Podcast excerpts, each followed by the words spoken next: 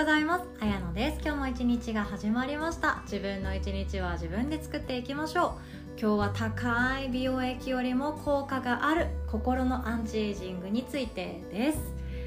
まあ年を重ねるにつれてちょっとずつ自分の顔のこととか体のこととかって気になっていきますよね。ちょっと今日は体的なそのヨガ的なお話にもなっていくんですけど年を重ねるとどうしても体力も衰えていくので疲れやすくなっちゃったりとかあとは寝つきが悪いとかもそうだし痩せづらいっていうのが感覚的にあると思うんですよね。もうほんと10代の頃なんてどんだけジャンキーなもの食べてもうーんお腹すっきりしてるよねとかそれ分動いていたからっていうのもあると思います。ただ年を重ねて30代超えていくとどうしても食べたら食べたものがちゃんと吸収されるしヨガをいくらしても痩せづらいんですっていう話をよく聞きます。あとお尻と太ももの境目気にされてる方とかあとは二の腕。T シャツも半袖もタンクもすごく抵抗がありますっていう方も中にはいらっしゃいます。それって体のね老化っていうものになっていくんですけど以前読んだ本の中で好きなコピーがあってそれをまずシェアさせていただきますね。ちょっと私のうる覚えなので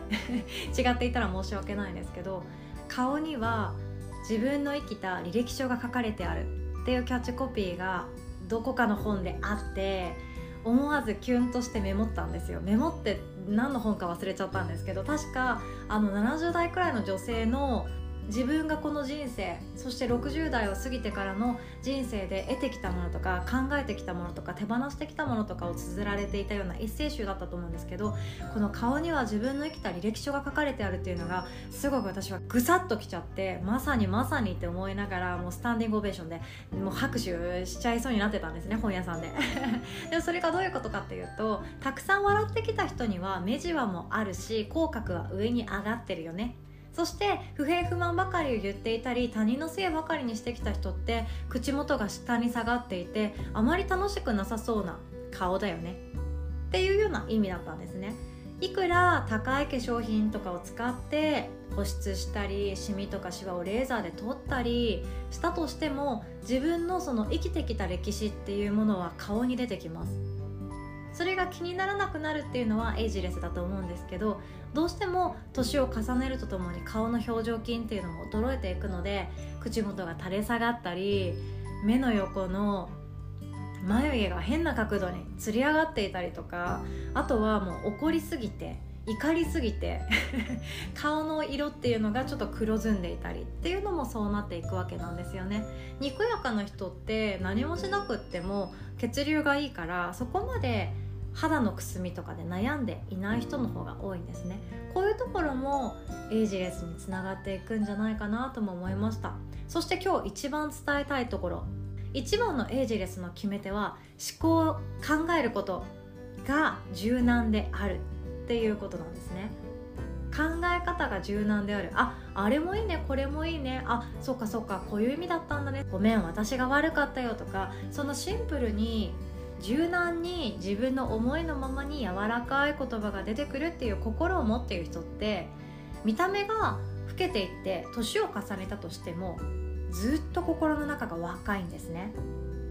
そんな気がしません？あなたの身の回りにももしかしたらあこの人エイジレスだな若いなって思う人いませんか？テレビの世界だったらもうほんとすごいって思うのがデヴィ夫人すごいですよね「イッテ Q!」大好きすぎてめちゃくちゃ見込んでますのでもうデヴィ夫人の凄さは知ってますもうあの年で自転車に初めて乗れたっていう回があって もうこけてもこけてもどんだけ悲鳴上げてももう一回やるってなってみんながもうやらなくていいんじゃないかっていうそんなね、周りからの視線もあったかもしれないけど自分がやるとかあとはとんでもない面白いことだけれどもえこれやった方が自分って面白いよね。もっと自分の知らない未知の領域が広がるんじゃないかと思ってチャレンジされてますよね。あれってすごいなって思うんですよ。私はデヴィ夫人だからもうお金にも困ってないし人生何も困っていないって自分のことを決めつけてしまうんじゃなくってもっと面白い自分が待っているもっと何かできるんじゃないかそのワクワクの心があるから体も若いですし心にもゆとりがあって柔らかく物事考えたりしてますよね。テレビ的に面白い言葉がズドンってきたりして本当に最高だなって美夫人って思ったりもします。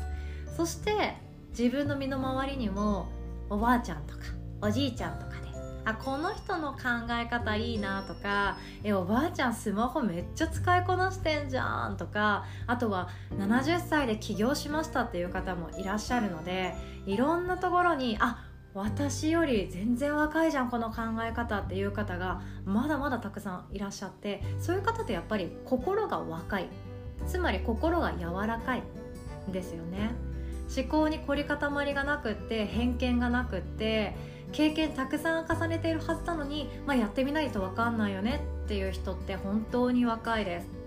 かといって若い世代にも決めつけてしまったりとかこれはこうだだからやらないぞ私って決めてしまっている人とかっていると思うんですけどこれってとてももったいないというのはもう分かっていると思います。若い頃の特権って失敗があんまり怖くないとか失敗したら失敗したりネタになるよねとかとにかく好奇心が旺盛だから自分の気持ちのままにやってみてもいいよねっていう考え方があると思うんですけどそれが20代の後半ぐらいになってきてしまうと会社員であればその会社に適した人になろうと頑張っちゃうし自分って何求められてるんだろう私の居場所はどこだろうっていうその自分迷子さんになってしまった方は私はこれかなあれかなうんどうしようどうしよう迷って楽しくない毎日がどうしよう楽しくないってなっていったりするので自分に求められてることは何私って何を追求しすぎて考え方が固定化されてしまうことがあると思うんですよね。これがいわゆるステレオタイプとか固定概念っていう言葉になっていくんですけど私もありますよ。例えば顔が真四角でえっと、眉間にシワが寄っていて口元垂れ下がっていて目の細めなおじちゃんはちょっと怖いっていう勝手な印象が 私の中で作り上げられてしまっていてこれは経験をもとにその自分がこの顔が四角でっていうおっちゃんに対してこれまでたくさんいろんな人と出会ってきたはずなのに統計して自分の心の中の AI さんがこの人とはうまくいかなかったよね。この人にはいろいろとこっぴどく叱られたよね。この人からはきつい言葉を浴びせられたよねっていうような感覚がきっとどこかにあるんですよね心の中の。なので自分の中でそうやって固定概念的なことをしてこういう人に出会ったらちょっと気をつけようとかこういう人に出会ったら当たり障りのない話をにこやかな笑顔でやろうとかそういう気持ちになっちゃう。っていうのもあったりするんですよ。きっとあなたの中にもあると思います。自分が特別意識をしてきた人にちょっとでも似ている見た目の人にまた出会ったらかぶる瞬間ありますよね。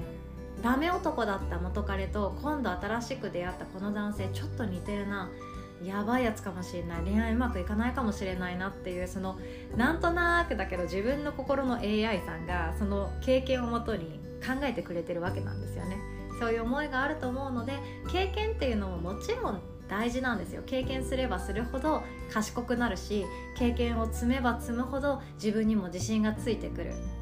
湧き出てくる。もっと自分のことを好きになれる。私は経験が大好きです。ただ経験だけで何でも見てしまう。経験だけで物事を決めつけてしまう。枠組みに入れてしまう。これは